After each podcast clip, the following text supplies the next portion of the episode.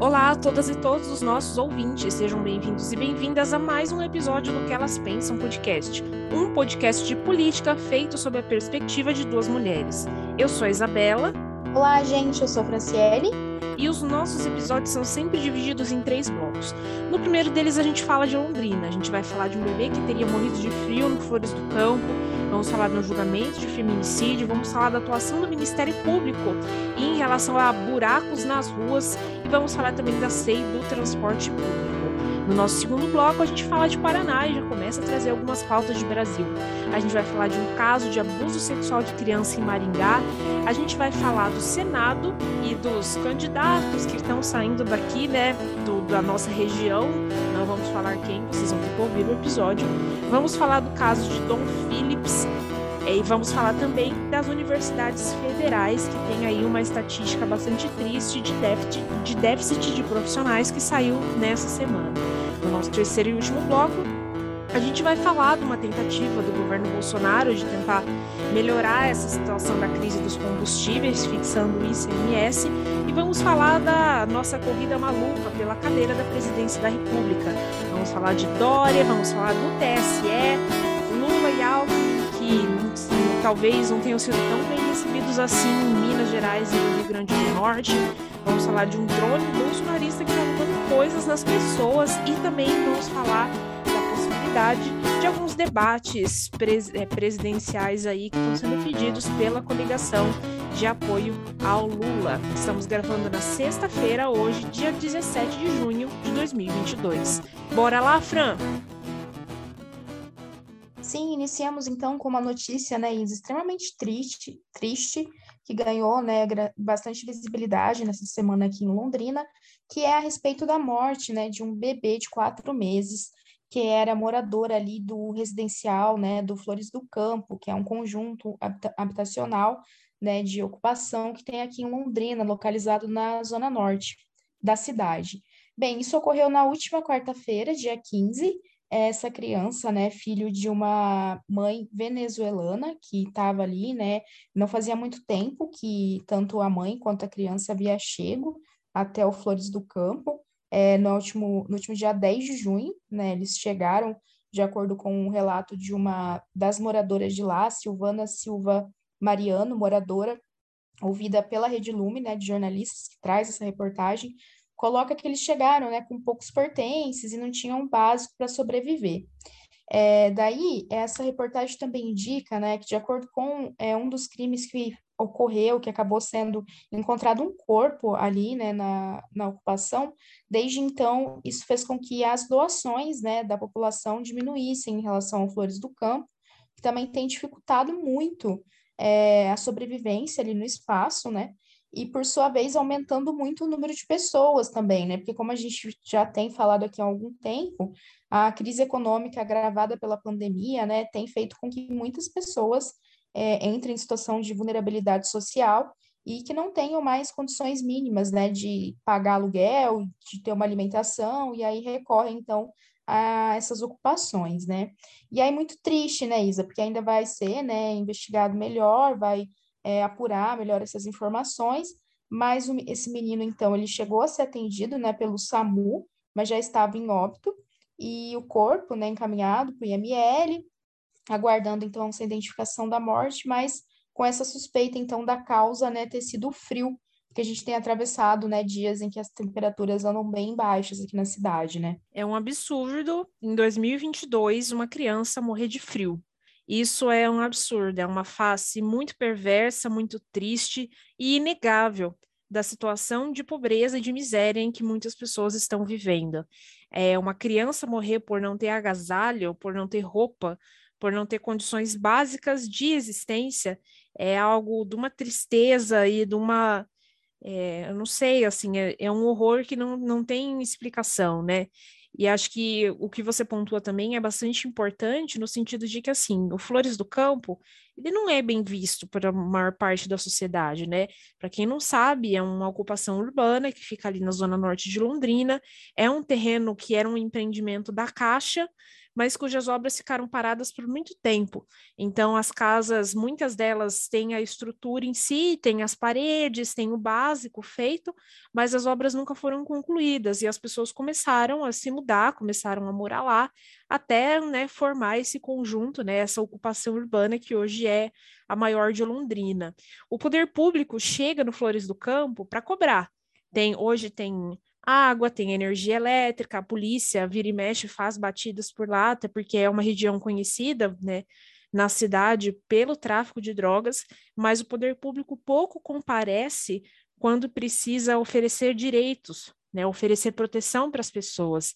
Um exemplo, a gente comentou algumas semanas aqui também no podcast, por exemplo, da dificuldade que as crianças enfrentavam para poder ir na escola no Flores do Campo, muitas andando aí de cerca de 5, 6 quilômetros para chegar na escola para conseguir assistir uma aula. E aí, no dia de chuva, no dia que está muito frio, no dia que está muito calor, essas crianças não conseguem, né? Então, podia, parece o Brasil de 1500, mas infelizmente é 2022 e é dentro da nossa cidade. Então, esse, esse tipo de a, a, parte de toda a tristeza, de todo o luto da situação, são é, questões importantes da gente estar tá sempre lembrando para que a gente não invi invisibilize a pobreza e a miséria em que a gente ainda vive, né? Em que muitas pessoas ainda estão. Nossa, sem dúvida, né, Isa? Eu acho que isso é fundamental, porque é, além dessa questão da criminalização da pobreza, né, que tem uma perspectiva extremamente moralista também, até que é muito alicerçada pela questão da ideologia da meritocracia, né, de que basta o esforço para que essas pessoas saiam dessa situação. Eu acho que a gente tem to todos é, meios reforçando isso por diferentes é, discursos, mas que acabam sendo direcionados para essa ideia maior, né, de que a pessoa está nessa situação é por culpa dela, mas a gente tem que olhar para a situação conjuntural, né, de como que o país está atravessando uma crise que, sem dúvida, não é só o Brasil, né, existem também outros países. É, eu vi essa semana, por exemplo, que a inflação na Argentina, né, está marcando 60%, então, assim, um absurdo. Mas a gente sabe também que há uma negligência, né, do governo federal, sobretudo, com políticas que garantam assistência a essas populações mais vulnerabilizadas. Então, assim, se passamos por uma crise, é, também não temos grandes feitos por aqueles que deveriam estar fazendo alguma coisa, né? A gente teve essa semana também um julgamento no tribunal do júri de um homem que tentou matar a sua companheira a facadas. Por um lado, é, eu, eu fiquei um pouco chocada quando li a manchete que saiu na Tarubá, né? Que sim, homem é condenado depois de tentar, a expressão que eles usaram foi retalhar a mulher. E aí, quando li a reportagem, e li também a reportagem do TEM, que saiu no TEM Londrina, acho que retalhar é uma, uma expressão, infelizmente, bem adequada para o que aconteceu. Ele tinha 20, 25 anos é, na época do crime, é, e tentou matar a ex-companheira facada, ele algemou a mulher, torturou ela durante o durante o, o enquanto ele fazia enquanto ele esfaqueava o abdômen dela.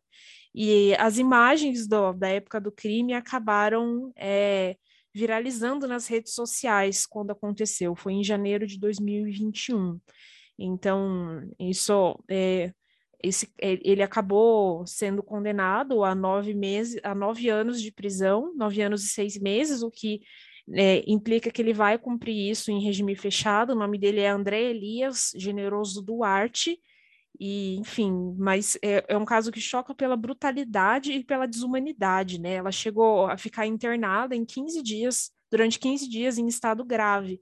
Então, não sei nem como que essa mulher sobreviveu, né, Fran? Nossa, sim, muito grave, assim, né, a toda a violência. Confesso que esse termo também retalhou, assim, ele me choca bastante, mas de fato é o, o que ele tentou fazer com ela, né, que por sua vez só conseguiu, é, de fato, acho que não trazer é, um, uma violência ainda maior, né, como a morte dessa mulher, porque vizinhas, né, interferiram ali e impediram com que ela fosse morta.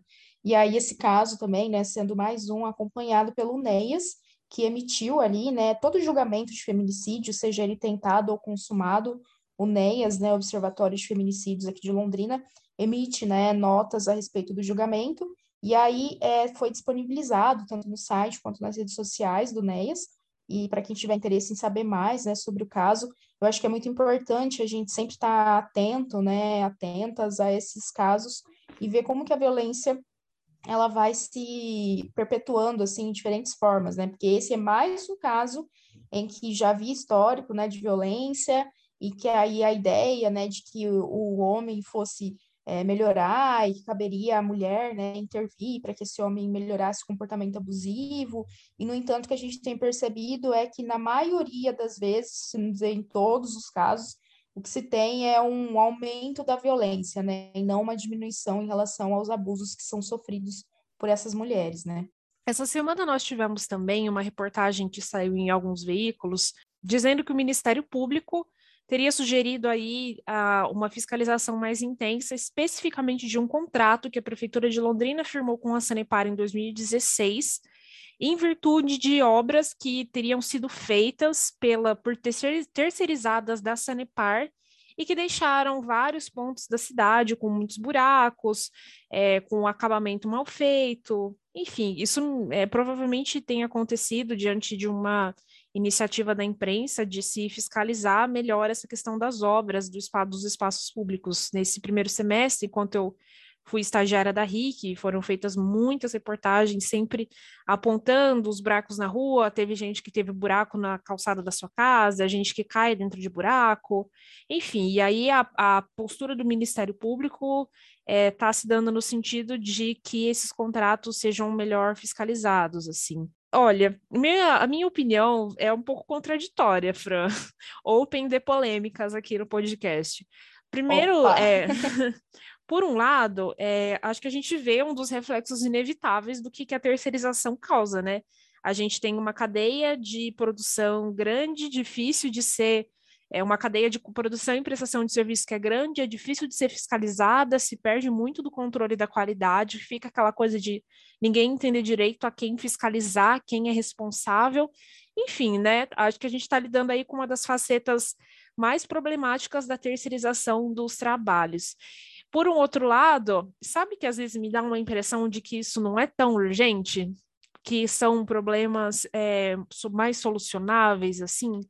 de que a gente vive numa cidade que um bebê morre de frio por não ter acesso a condições básicas, mas a preocupação de muita gente é o buraco na rua, sabe? Ah, eu não sei, Fran, posso estar sendo, por isso que eu falei que né, era uma opinião meio polêmica, posso estar sendo leviana, por favor não me cancelem, mas enfim, se vocês acharem que eu falei merda, vamos debater aí, é isso.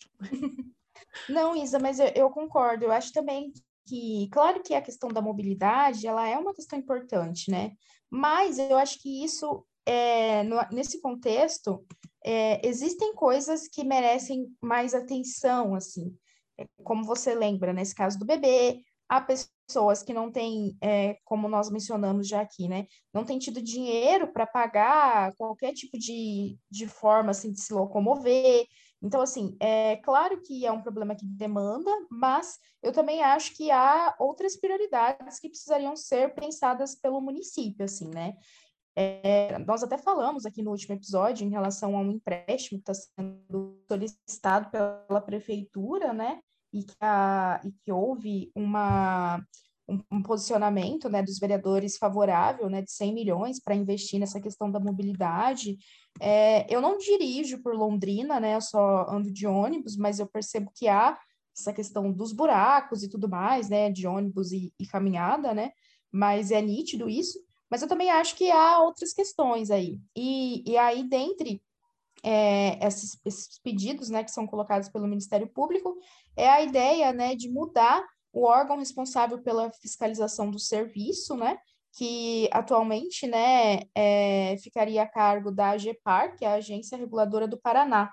E aí, para trazer, acho que é no sentido de mais transparência em relação ao que está sendo colocado. Isso eu acho que é um problema, por sua vez, que esse é um exemplo, mas que eu acho que permeia todos os outros, assim, como nós falaremos na próxima pauta também, que é a questão da transparência é, frente aos serviços públicos, a como que o dinheiro público é gestado. Isso é uma coisa que eu acho que tinha que avançar muito, assim. A gente falou na semana passada de, uma, de um relatório de, da investigação feita pela Comissão de Transportes da Câmara de Vereadores, que apontava a necessidade de se investigar os aditivos, os contratos que prevêem subsídios pagos, pagos às empresas que fornecem o transporte público na cidade. Essa comissão, né, que é composta pela Jessicão, pela Mara Boca Aberta, chegou a encaminhar esse relatório mas ao que parece o negócio não colou, viu, Fran? A gente até ficou assim pensando, nossa senhora, que mundo terrível, a gente tendo aqui, né, a falar, né, ver uma razoabilidade, alguma coisa que Jessicão e Santão estão apoiando. No entanto, no final das contas, o negócio assim, armou o tempo, mas não choveu, né? Porque assinaram esse documento de a, a na verdade assim, retificando, né, segundo a reportagem do Guilherme Marconi na Folha de Londrina, é, só é, Mara Boca Aberta, Roberto Fu do PDT, Claudemir dos Santos, que é o Santão, a Jessicão, assinaram o. É, votaram a favor da abertura de uma comissão especial de inquérito.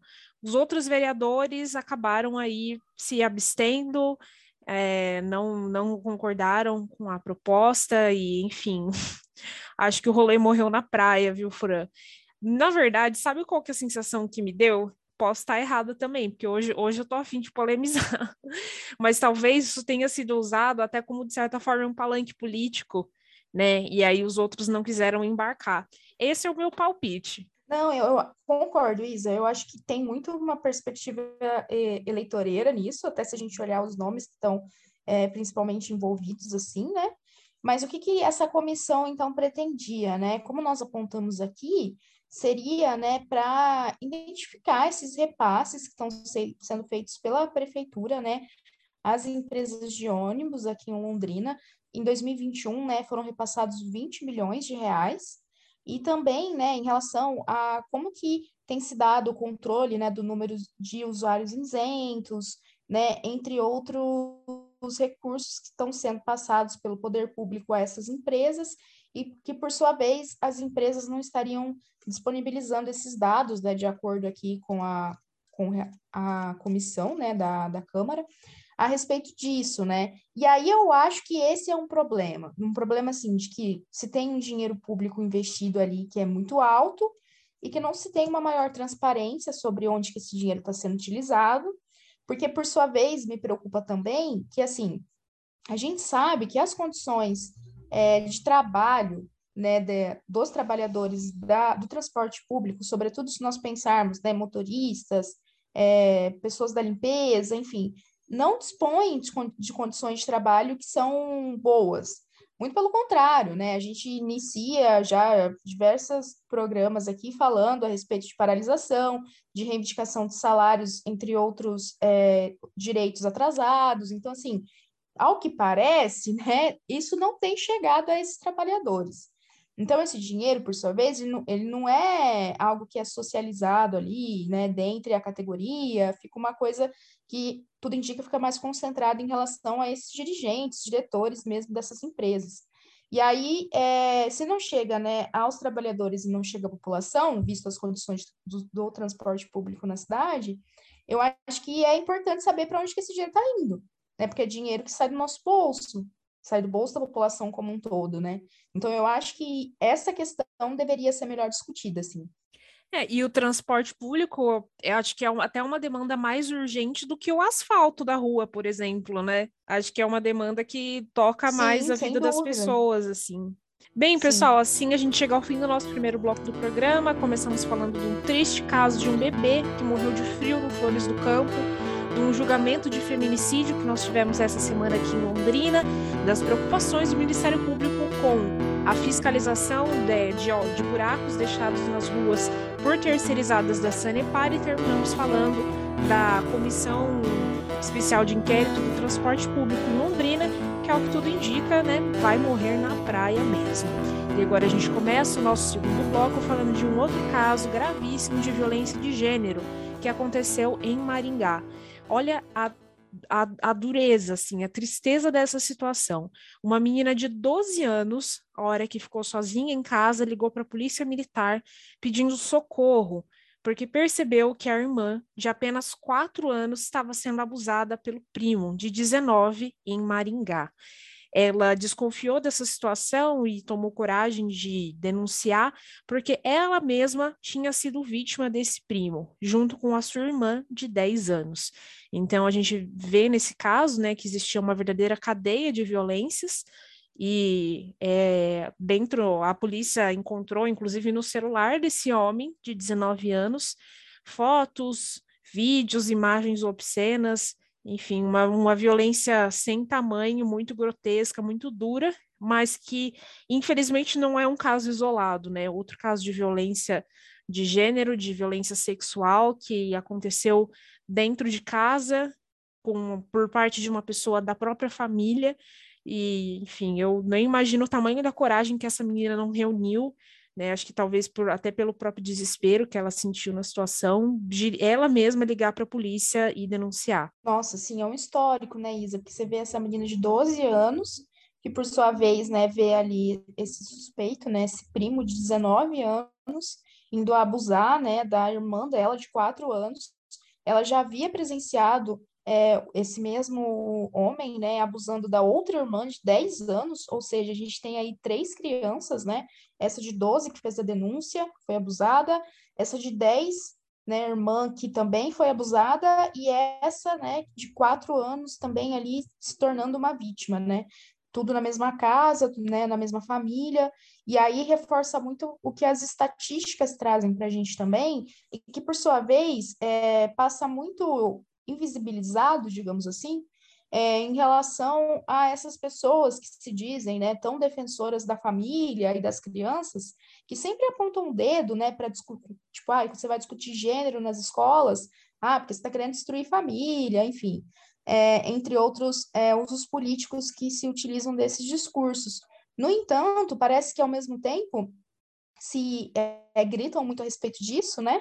Numa maneira completamente enviesada, porque discutir gênero nas escolas não significa sexualização das crianças, muito pelo contrário, né, significa trazer para criança, as crianças conhecimento a respeito desses abusos, para que elas consigam sim se defender, denunciar, como nesse caso, mas por sua vez essas mesmas pessoas, elas fecham os olhos para essas violências que ocorrem predominantemente dentro das casas, porque diversas pesquisas, seja por institutos nacionais, é, organismos internacionais, trazem que as crianças é, são vítimas de violência sexual, na maioria das vezes, mais de 70%, é, isso ocorre dentro de casa e é cometido, né, por pessoa próxima a essa criança, né? Então, assim, e aí eu fico me perguntando, né, por que há esse uso, né, em relação à escola, por exemplo, mas há essa negligência em relação às casas, né?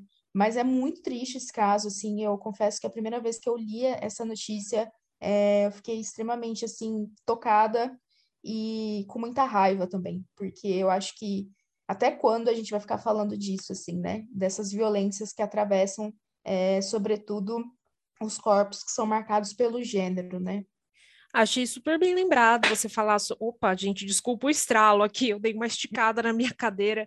Acho super bem lembrado você pontuar essa questão da educação sexual, porque as pessoas que são vítimas de violência desse tipo, é muito comum que elas tenham dificuldade, inclusive, de elaborar o que elas viveram, de entender que aquilo foi uma violência, de entender o que elas sofreram aquilo. Tanto que esse comportamento, né, de ah, a hora que eu vi a minha irmã passando por isso, eu reuni coragem e fui denunciar, é muito comum em vários casos de violência, desse tipo de violência intrafamiliar porque a própria vítima tem dificuldade de entender, de lidar, e quando vê um irmão, uma irmã, se essa criança não entende que aquilo é uma violência, ela, quando que ela vai conseguir, né, denunciar isso, impedir que isso? Às vezes, às vezes, na verdade, ela vai, quando ela conseguir entender e denunciar, né, já não vai ter nenhuma punição penal possível, assim, a outras crianças, outras, outras mulheres, né, ou meninos também, mas a grande maioria das vítimas são mulheres, já vão ter sofrido essas mesmas violências dentro da sua família. Essa semana a gente também teve uma reportagem que saiu na Folha de Londrina falando a respeito aí de alguns paranaenses que estão flertando com a possibilidade de estarem no Senado ano que vem. Já existem pelo menos quatro pré-candidatos pelo Paraná. Um deles é Álvaro Dias, do Podemos, que ainda não sabe qual vai ser a coligação, como que vai ser, dizem que ele está esperando um apoio do Ratinho Júnior, mas assim, né? Sei lá, né? Deus é mais na minha vida. Guto Silva, do PP, que já está é, no seu segundo mandato como deputado estadual, ele é aqui de Maringá, aliado do Ratinho Júnior. Paulo Martins, do PL, que é aí um bolsonarista, ele é, ele é jornalista ali, ele era comentarista, inclusive, da Rede Massa, lá de Curitiba. É uma pessoa aí que tem uma enfim, bem do outro lado da força. E também a deputada Aline Sleutis, Sleutis que inclusive esteve aqui em Londrina, no congresso. É, do, gente, como foi o nome daquele congresso? Que veio um monte de gente, um congresso conservador que teve aqui em fevereiro. Brasil Profundo? Brasil Profundo, exatamente. Que veio aqui, enfim, fazer várias falas, subiu no palco, etc. É pré-candidata ao Senado. Ela já tinha falado lá na época do evento. Sim, e aí a maioria desses nomes, né, Isa, também um outro que disse essa semana, porque na verdade é assim, né, Sérgio Moro né, figura que a gente sempre fala aqui, é, tentou transferir, né, depois de sair do Podemos, foi para União Brasil, tentou transferir o seu domicílio eleitoral para São Paulo. No entanto, isso foi recusado, né, não, não conseguiu, o que eu achei ótimo, quer dizer. É, não, porque geralmente, né, considerando que lá o meu estado, né, de origem, é, há mais de 20 anos vota no PSDB, apesar de todos os retrocessos que o PSDB traz para o Estado, principalmente na questão da educação, mas não só.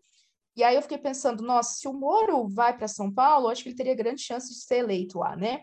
Então, assim, fiquei muito feliz que ele não tenha conseguido. No entanto, ele vai, né, se manter, ele disse essa semana que isso não vai inviabilizar uma candidatura dele aqui no Paraná. Só que ele está, por enquanto, né, fazendo hashtag mistério e não disse a que cargo, né, que ele vai se candidatar ainda, né? Mas eu imagino que provavelmente deve ser ali um, um deputado estadual ou mesmo Senado, né? Então ele também é um nome cotado para ser candidato ao Senado aqui pelo Paraná. De maneira geral, esses nomes, eles não são, no, são nomes ligados assim a, a centro-direita, né? Como não temos nomes aqui de esquerda é, sendo cotados, no entanto, de acordo com essa reportagem que saiu na Folha de Londrina, é, há a possibilidade ali, né, do, do Requião, que é candidato, né, pré-candidato ao governo aqui do Paraná pelo PT, que venha definir ali um possível nome para ser candidato e trazer algum nome ali de centro-esquerda, né, uma possibilidade. Até o momento, o principal nome cotado, então, para assumir né, esse posto seria o atual deputado estadual, o Arilson Chiaroto, né, do PT. E aí também pensando diálogos aí com o PSOL e o Rede. Acho que seria bem importante, né, Isa, fortalecer um possível nome mais à esquerda, porque as opções que a gente trouxe aqui, né, de acordo com essa reportagem, é, são realmente pessoas que estão, como você bem diz, do outro lado da força, né? Então, né, o Paraná é um estado bastante conservador, assim. Paraná não é um estado de ideias muito progressivas de uma forma ampla. E, né, Sérgio Moro, achei que ia ser candidato a vereador até. Pelo jeito que continua sonhando grande, hein, Fran? Será que vai dar certo? Conselho, conselho de bairro, né? Com todo respeito a quem é, mas assim, né? É, achei que ele ia ser candidato a síndico também. ah, eu recebi esses atrás um meme que eu achei ótimo, né? Tô com medo de pedir um Uber chegar o Moro, né? Porque, cara, todo respeito. Pois é, né? Tá procurando emprego, né? Sim, com todo respeito às pessoas que trabalham de Uber, mas é isso, né? É só ladeira abaixo a carreira dessa pessoa, né? Ah, tô triste com isso? Não tô. Então é isso. Nem um é pouco. sobre. Começando agora as nossas pautas nacionais, essa semana foram encontrados os restos mortais do Bruno Pereira e do Dom Phillips, que estavam desaparecidos já há alguns dias na Amazônia. Dois ativistas que eram engajados nas lutas de proteção à floresta e à sua população. A gente, durante a semana, nós tivemos aí, logo depois que a gente soltou o, episódio passado do podcast, né? Acho que um ou dois dias depois, a esposa do Dom Phillips disse que o corpo dele tinha sido encontrado. E aí, no fim das contas, não era, e aí a polícia, na sexta-feira agora, é, na verdade, anteontem, né, encontrou alguns restos mortais dos, dos dois, aí é mais ou menos a 3 quilômetros de onde eles tinham, de onde foram encontrados alguns pertences. Esses restos, né, os corpos estavam já num estado avançado de decomposição e foram levados para a realização de perícia. Mas duas pessoas foram presas, suspeitas de estarem envolvidas com a morte desses dois homens, mas a motivação ainda é um mistério, ainda não se sabe exatamente por que que esses homens foram mortos. Na verdade, na verdade, a gente sabe por quê, né?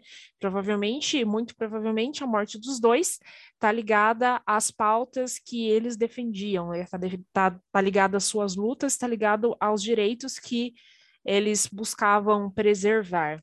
E em contrapartida, a gente tem aí uma reação. Não, eu não esperava nada diferente, mas nosso presidente manteve aí a sua desumanidade de sempre, é, dizendo que Dom Phillips era um homem mal visto, enfim, prestando, sei lá, assim, também fico pensando, né, eu receber solidariedade do Bolsonaro não é exatamente bom, mas ele pelo menos podia ficar quieto, né? Acho que era melhor. Sim, esse caso que demonstra, né, Isa, o quanto que a questão ambiental ela tem sido extremamente negligenciada, né?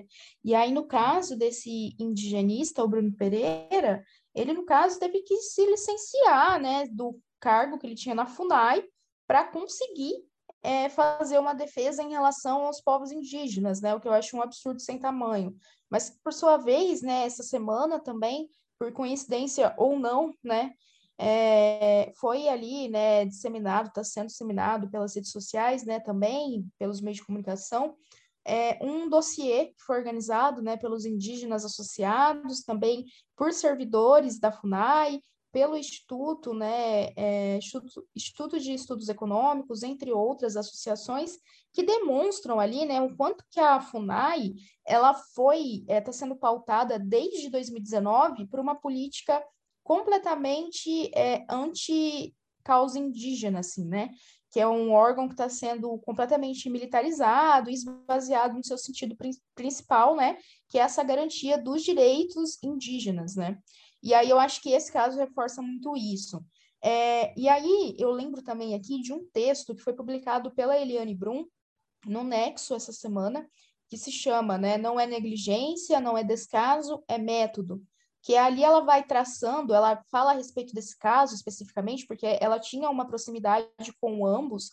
A Eliane Brum, né, para quem não sabe, é uma jornalista que saiu do, do Rio Grande do Sul, teve passagem é, durante muito tempo da sua carreira por São Paulo, mas já faz né, uns cinco anos, ela está em Altamira, né, ela se transferiu para a Amazônia para entender todo o impacto né, ambiental da construção de Belo Monte, é, da crise climática né, que assola a Amazônia, porque ela menciona esse deslocamento, que é um deslocamento que ela fez com o corpo, mas que também é um deslocamento que ela chama atenção para a visão de mundo, que é trazer a Amazônia para o centro do mundo, como ela coloca, né?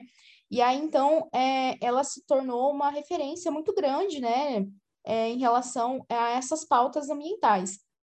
E, consequentemente, nesse último livro dela, né, o Banzeiro Ocotó, ela traz muito isso, né, o quanto que a violência na floresta, ela tem aumentado, uma violência em que ela diz que não há uma ausência do Estado, muito pelo contrário, o Estado está ali é, autorizado e aliado a setores né, de milícias, a narcotráfico, entre outras, né, garimpeiros, é, entre outras pessoas que violam essas terras, que violam os direitos de indígenas, quilombolas, ribeirinhos, né, da, e aí ela vai para uma perspectiva além das vidas humanas, né, também pensando animais, vegetação, enfim. E aí ali ela vai demonstrando o quanto que isso tem sido algo que tem crescido muito e chama atenção, inclusive, para esse caso, não fazendo comparações e desmerecendo é, nenhuma morte, mas que para a gente trazer de exemplo quanto que esse caso ele ganhou visibilidade por se tratar também de um homem, é, de dois homens brancos, mas um ainda sendo, né, no caso,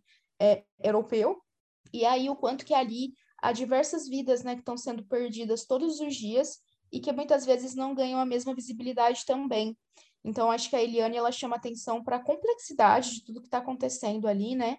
Então, para quem se interessa por essas questões, eu recomendo muito que vejam os textos é, da Eliane Brum sobre, porque ela sempre traz uma perspectiva que é muito ampla e que é muito enriquecedora e muito crítica, assim, de quem está lá, né, vivenciando tudo isso, né, de muito perto. Concordo muito. Quem, quem não conhece Eliane Brum precisa conhecer o trabalho dessa mulher, a complexidade de tudo que ela estuda, de tudo que ela traz.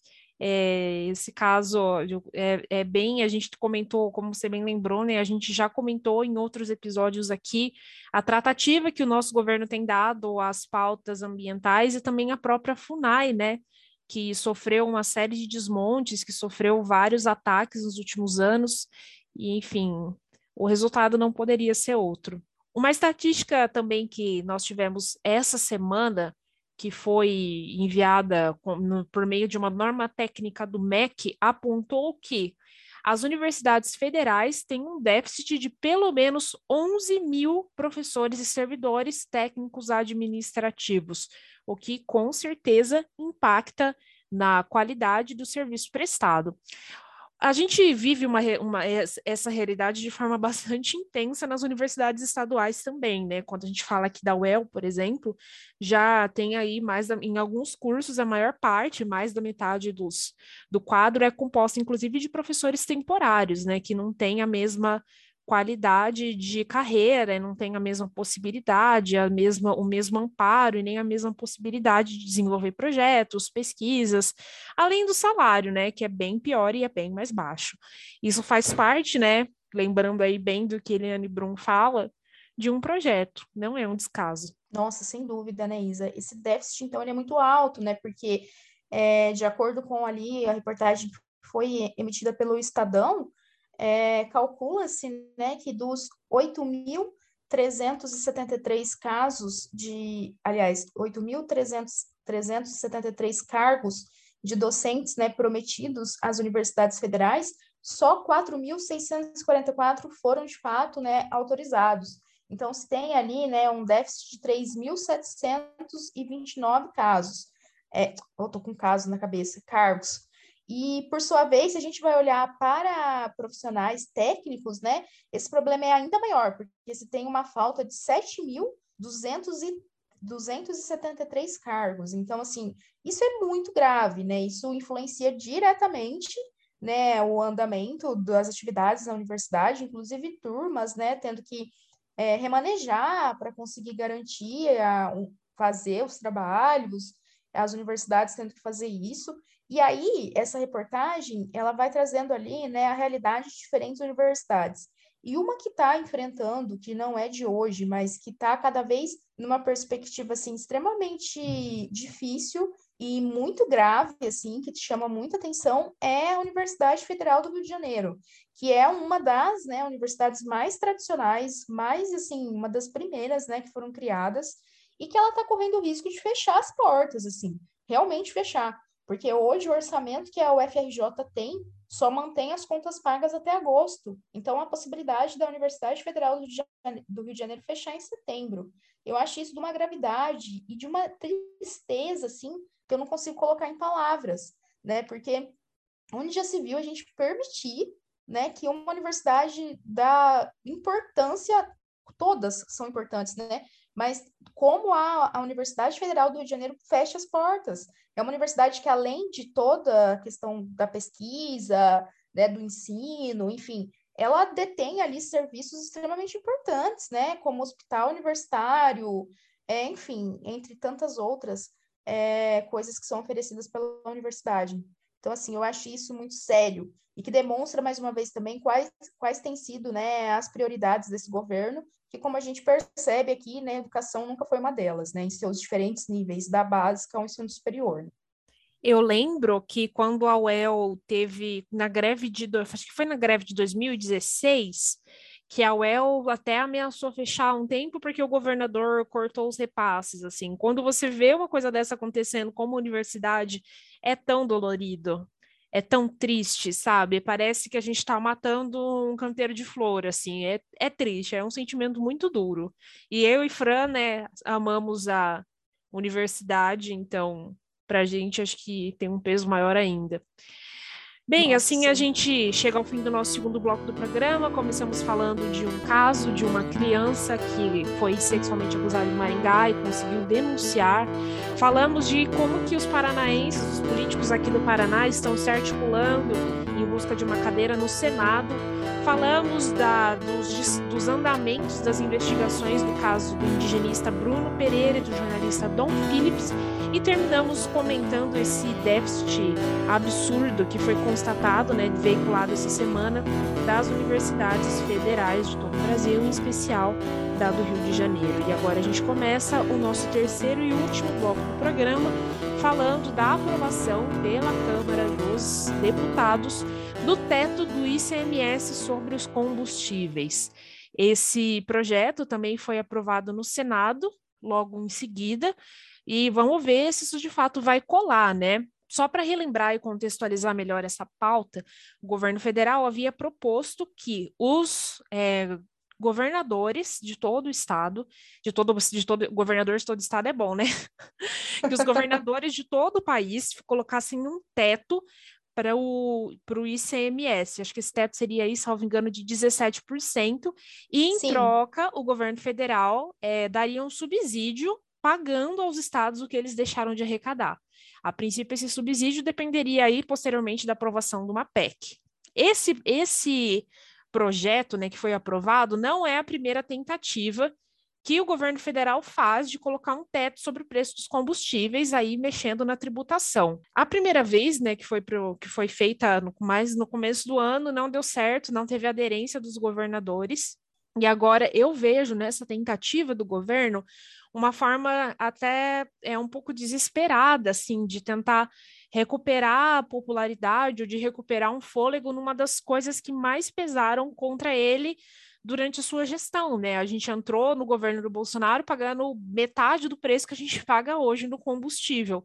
E quando a gente fala, né, do combustível, é, a primeira coisa que a gente pensa é a gasolina, mas também envolve, por exemplo, o preço do gás, do botijão de gás de cozinha. Se sobe o combustível no, no posto, o gás de cozinha também fica mais caro.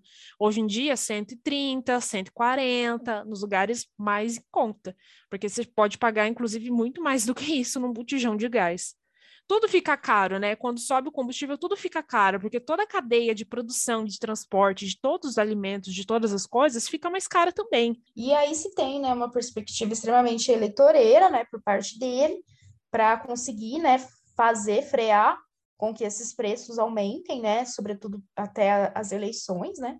Mas eu acho que isso, né, Isa, demonstra também uma tudo isso que a gente falou no bloco anterior, porque a proposta, essa proposta, ela pode retirar 21 bilhões do Fundo de Desenvolvimento da Educação Básica, o Fundeb, que é o fundo que financia né, a educação pública, né, é básica, pública e básica no país, né? E aí, pensando desde o do dinheiro que é voltado às escolas para manutenção, né, das atividades, quanto também a carreira dos professores, né? Então, assim, se tem um deslocamento desse dinheiro para essa pauta, que por sua vez a gente sabe que o que ele está preocupado mesmo não é com melhorar. É claro que se tem uma redução em relação ao preço dos combustíveis e todos os reflexos disso, como você bem lembra, é fundamental para a população, sem dúvida, que acho que isso é indiscutível. Tá? O, o custo de vida no país está muito alto. Mas a gente sabe que a estratégia dele em fazer isso é uma estratégia de perspectiva extremamente e só demagógica, e por sua vez ele tira é, recursos de outras áreas tão importantes quanto, como a educação, né? Então, eu acho que é mais um, um motivo, assim, mais uma medida que demonstra o quanto que ele está preocupado, não à toa, né, com os, os resultados das pesquisas, né, que têm sido trazidas aí, em que ele aparece, né, ele não está é, liderando, né, e espero que continue assim, né? Então, e eu acho que é o meu palpite de que isso vai acabar sendo discutido, isso vai resvalar no judiciário.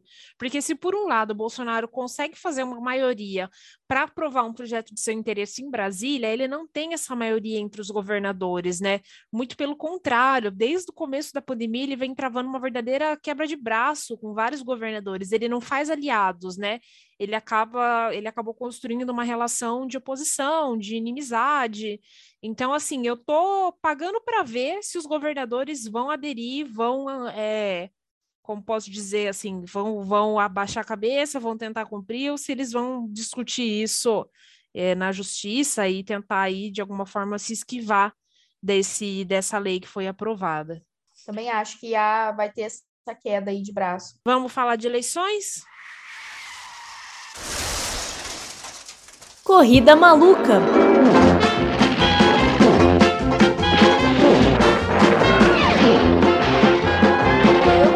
Semana a gente teve bastante movimentação, né?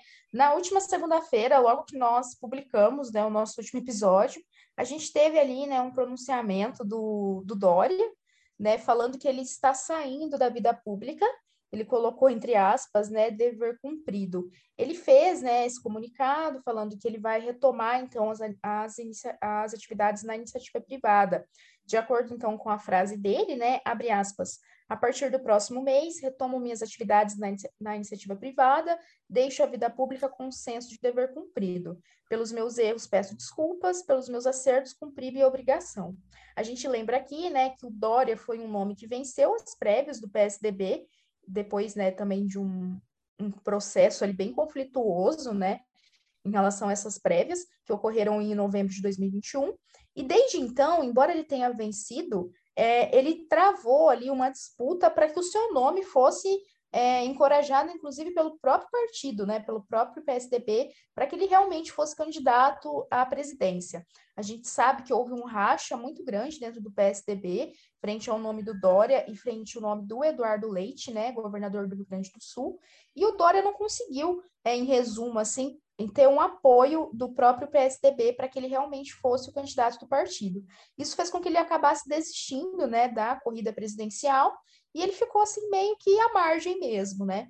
E aí ele traz agora essa, essa fala de que ele vai é, sair da vida pública. Assim, Isa, confesso que eu não vou sentir falta, porque eu não, não tenho nenhuma proximidade com as pautas do Dória. É a única coisa que o Dória, assim, é, me, me traz uma lembrança positiva, mas eu acho que é porque a comparação, assim, com o Bolsonaro, qualquer coisa ressoa positivo, é a questão da, da vacinação, que ele teve ali né, uma importância, mas a gente sabe também que com um fim é, eleitoreiro, né, de fazer esse pontapé inicial, né, para que a vacinação acontecesse no país, e aí a partir disso, o Bolsonaro, né, numa perspectiva de corrida mesmo, né, de disputa com ele, fez com que o Ministério da, da Saúde começasse também a vacinação, então, assim, eu acho que é só isso mesmo, porque de restante, né, a gente sabe que o Dória é um, uma direita sapatênis, né? Há essa, essa questão das políticas neoliberais. Então, assim, não vejo nada de, de muito assim, nossa, que contribuição, sabe, que ele tenha trazido. Assim, a gente, né, é, Dória, por um outro lado, uma coisa que eu nunca vou esquecer do Dória foi o episódio da ração humana, assim, da ração urbana para moradores em situação de rua, sabe? E acho que a gente tem comentado no podcast o quanto ele está forçando a barra, né, há muito tempo, o quanto ele forçou a barra para tentar sair aí como presidenciável desde a época da pandemia, que ele flerta com esse sonho de ser presidente da República, né? E acho que assim, é... você lembra de uma historinha de infância, Fran, que chamava As Novas Roupas do Imperador? que o imperador Sim. contrata dois vigaristas e aí eles ficam falando que a roupa é isso, que a roupa é aquilo, o cara acredita e sai pelado. Então, eu acho que Sim, na política lembro. isso acontece muito, sabe? Das vezes do candidato ou do político achar que ele é maior ou que ele é algo que ele não é ainda que Dória né, seja um personagem de projeção nacional, a gente tem muitos políticos que vêm de São Paulo, da prefeitura, do governo, que conseguem aí né, galgar posições de mais renome, de mais prestígio. Dória não é uma liderança de massa, né? Por mais que ele tenha popularidade, que ele seja muito conhecido, ele não tem aquele apelo, aquele carisma que elege um presidente. O próprio partido dele não apoiou, ele forçou muita barra para conseguir ser, ser passar né, pelas, pelas prévias do, do partido. No final das contas, deram meio um cala-boca nele. E quando eu vi esse tweet do Dória, eu pensei, ah lá, hashtag chateado. Enfim. Nossa, sem dúvida, sem dúvida. Mas eu acho que para além do Dória também, tem aquilo que a gente tem lembrado aqui, né? Que é um, esvaziamento e um, sei lá, acho que até mais que isso, é uma desconstrução, assim, total, né, do PSDB. Embora fosse um partido que Sim. eu nunca me identifiquei, mas que teve um papel político importante, né, se nós pensarmos ali nos primeiros anos pós é, redemocratização, e que hoje, assim, o que, que tem o PSDB, né? É, eu não consigo ver um nome assim, tipo, que realmente possa trazer um, um certo respaldo, uma certa esperança para o partido, assim. É, né? é, que os figurões então... assim mais antigos, eles acabaram, é, ou eles já estão fora da vida pública, né? Já estão muito mais velhos, tipo FHC, Serra, ou eles estão uhum. queimados, uhum. tipo Aécio Neves, Nossa, ou eles acabaram total. indo para outros partidos, né? Exemplo do Alckmin, que acho que era o mais o figurão mais ativo, né, dos últimos tempos, assim, e acabou, enfim, né, indo aí para outro partido. Sim. Então, concordo muito. E confesso para vocês que tenho muita saudade de quando a oposição era PT e PSDB, assim, quando a gente perdia a paciência porque as pessoas votavam no Aécio. Mal sabíamos pois nós é. que para o pior realmente não há limites. Bem, a gente teve agora Alexandre de Moraes, é o presidente do TSE, né? O meme tá pronto, né, Fran? O meme tá pronto e o processinho também. Essa semana, né, comentando essa nova circunstância, Bolsonaro falou assim: porque quem duvidar do sistema eletrônico vai ter que registro cassado e ser preso? Eu sou obrigada a confiar? Eu posso apresentar falhas? Posso dizer, como em 2014, que no meu entendimento a Aécio ganhou? E eu, técnico, com documentação que tenho do próprio TSE, falar que ganhei no primeiro turno? Não posso falar isso? Vão caçar o meu registro? Sabe o que, que não, parece? Não, pode. Sabe, sabe quando a mãe dá bronca na criança? Dá fica, não posso falar nada também. Ah, pipipi, popopô, não posso falar nada. Não pois pode, é, né? mano. Ou então fala, fala e por favor, fale muito para que seu mandato seja, para que seu registro seja cassado, vai ser um favor para o nosso Brasil. Nossa, eu acho que é assim, né? Esse fato do, do Alexandre de Moraes, né, ter sido eleito, ele já, já isso foi uma, uma votação simbólica, né? Porque ele já havia sido definitivamente para assumir, né, até abril de 2024. O vice dele, né, vai ser o Ricardo Lewandowski. E aí, então, ele tendo, né, mas eu acho que o Alexandre de Moraes, ele, por conta de tudo que vem sido é, travado entre ele, o Bolsonaro e os bolsonaristas, né, é, Daniel Silveira que o diga, né, é, se tem uma, uma um, digamos assim, uma rusga, né, entre os dois, que é muito evidente e que eu acho que tende a ser ainda mais alimentada é, daqui para frente, sabe? Por conta disso, porque ele tem sido batido muito né, no, do bolsonarismo. Eu não, não acho também que o Alexandre de Moraes seja um paladino da justiça, né? Enfim, ele está ali dialogando também com interesses né, é, dele e do, de outros setores, né? Mas é, eu acho que essa, isso, esses embates eles tendem a ficar ainda mais fortes em relação a eles, assim, né? E aí essa questão do Bolsonaro falar isso, né? E, e eu acho que, por sua vez, né, Isa, demonstra esse discurso dele, que é mesmo de não aceitar, né, o resultado que vier né, das eleições. E aí, inclusive, né, ele fez, além dessa fala né, extremamente esdrúxula, ele elogiou né, a nota, aquela nota que nós havíamos mencionado também, né, que foi enviada pelo Ministério da Defesa ao TSE, falando que é, os militares não estavam sendo prestigiados né, nas eleições. E aí é importante lembrar né, que os militares eles não têm participação direta no processo eleitoral, então não tem como eles né, serem desprestigiados de algo que eles não têm que participar, né? E, e por sua vez, na última segunda-feira, o TSE acabou ali é, a, pegando né, para si, é, acatou ali né, sugestões das Forças Armadas sobre o processo eleitoral.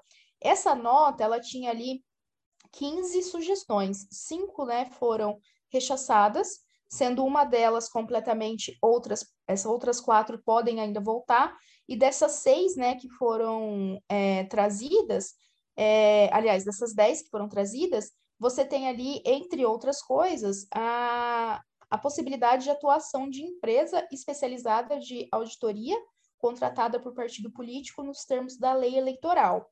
Eu confesso que essa questão me traz um pouco de receio, assim, né?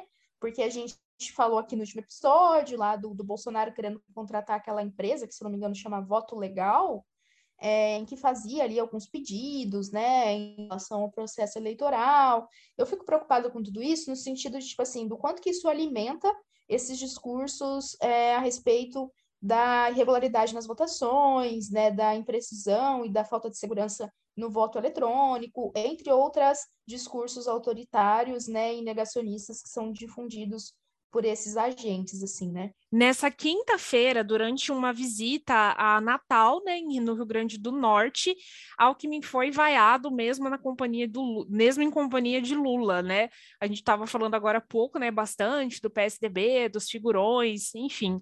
Nas duas vezes em que falaram o nome dele, ele acabou sendo vaiado acho que assim, né, por mais que é, Alckmin fique te, te, tente, né, se colar numa imagem um pouco mais progressista, não adianta, né? Acho que o estigma do picolé de chuchu vai ser eterno. Nossa, sim, né, Isa? Porque ele não tem né, nenhum carisma. E eu acho que, de maneira geral, né, pessoa, as pessoas que apoiam o Lula, pessoas mais à esquerda, assim, né, até hoje não entenderam muito bem a escolha do Alckmin, né? Eu, pelo menos, sou uma delas. É essa ideia de que o Alckmin vai trazer votos, que vai trazer ali uma perspectiva mais centro e que seria isso importante para o Lula e tal. Assim, eu até entendo a lógica do argumento, mas eu não vejo isso se realizando de fato, porque eu não acho que o Alckmin tenha sido um mobilizador de votos assim importante, sabe? E aí eu acho que tende essa cena a se repetir mais vezes. Eu acho que não dá para a gente esquecer, né? Embora ali, né, ele esteja é, como trouxe ali uma fala da Glaze, né, que ela, a presidente nacional do PT, em que ela disse, né, nesse palanque aqui pode ter gente que divergiu, pode ter gente que teve diferença que lutou, mas está quem defende a democracia contra o Bolsonaro e contra esse cara que nós temos que lutar. Concordo, no entanto, eu também acho que não dá para esquecer quem é Alckmin é, na história política brasileira, né? Alckmin, que por sua vez, quando os estudantes lá em 2015 ocuparam as escolas, ele desceu o cacete, né, contra esses estudantes, que na ocupação de Pinheirinhos também, né, polícia militar batendo, né, nas pessoas ali, sem moradia, entre tantas outras coisas, né. Então eu acho que não dá para olhar com esquecer tudo isso e falar, nossa, a partir de agora Alckmin é um super companheiro, né? Pelo menos para mim. Podem me chamar de rancorosa, entendeu? Mas enfim, para mim não dá para olhar para ele sem lembrar de tudo isso. É verdade, fica uma coisa esquisita, né? Não tem muito Sim. jeito assim. E, bem, mostrando, né, quem, mostrando aí toda a maturidade dos bolsonaristas, um drone de pulverização agrícola nessa quarta-feira, dia 15, passou em cima de pessoas que estavam reunidas em apoio a Lula, né, e, e Alexandre Calil e pulverizou aí é, fezes e urina sobre as pessoas, né? Aconteceu aí num evento em que, em que os dois se encontraram no, na universidade, foi, foi na universidade, uma, da Universidade do Triângulo Mineiro, melhor falando. Sim, o Lula, né, nessa última semana ele passou por Minas Gerais, ele também passou pelo Rio Grande do Norte, né, ele está fazendo essas viagens pelo país. Minas Gerais, que tem esse ator, né, o Alexandre Calil, que é do PSD e que tem ali é um apoiador da candidatura do Lula e por sua vez o Lula é, apoiando também o Alexandre Calil, que é um nome aí possível, né, a ser candidato do governo de Minas Gerais, quando ocorreu isso, né? E aí então é, os policiais militares interviram ali, chegaram a prender, né, três homens que estavam controlando, né, esse drone. Mas, assim, é uma coisa tão ridícula, né, Isa? Porque a gente fica pensando em todas as prioridades que o país detém e na importância, né, de pensar em ações para que a gente saia de todas essas crises que a gente tem atravessado. E aí as pessoas preocupadas com isso, assim, né? E isso, por sua vez, sendo celebrado nas redes sociais bolsonaristas. Então, assim, eu acho de uma pobreza, sabe? Uma po... Eu acho, assim, muito tosco sabe? Não, ah, é um porque... rolê mó quinta série, né? Jogar xixi cocô nos outros, assim. Sim! rolê mó quinta eu série. eu acho muito tosco, de verdade, assim. Eu falo, nossa, gente, sério? É isso mesmo?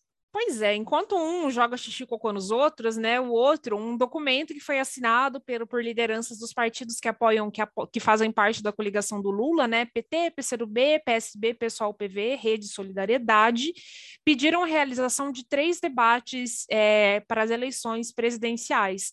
Isso é uma pauta importante porque Bolsonaro muito provavelmente vai tentar apostar na mesma estratégia, né, de não é, de não ir em debate, de não falar muito, porque ele não segura, né? Ele não consegue segurar.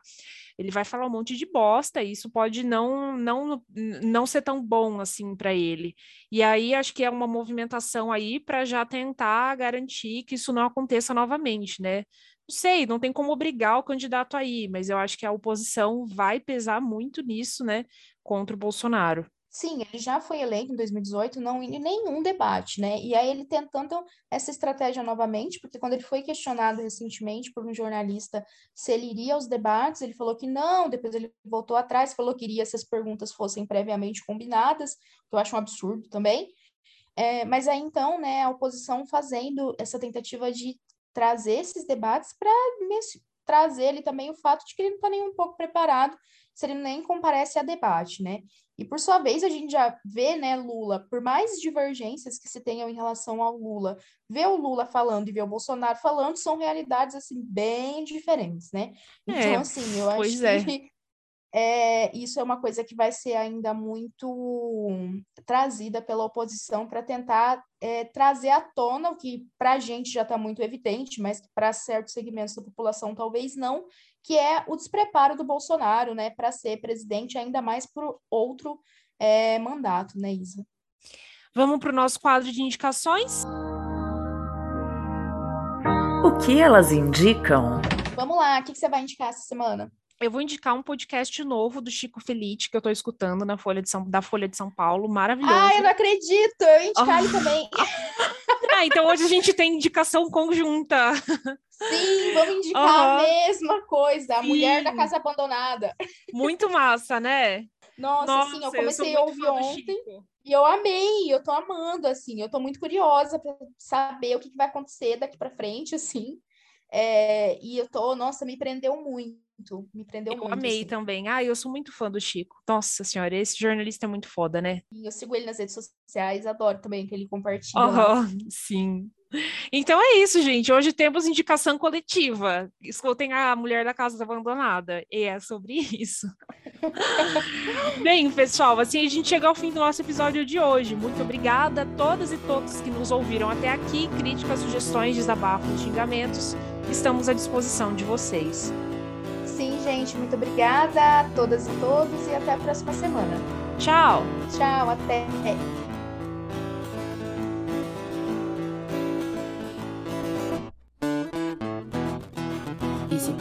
Foi produzido por mim, Isabela Bolsonaro e pela Franciele Rodrigues. A música de abertura é Comida, dos Titãs. A voz da vinheta Corrida Maluca é da Leiliane Pesqueira. Por sua vez, a voz da vinheta do quadro Que Elas Indicam é da Márcia Menino Buzalave e a música é Amarelo do. A nossa arte foi feita pelo Leonardo Pedroso.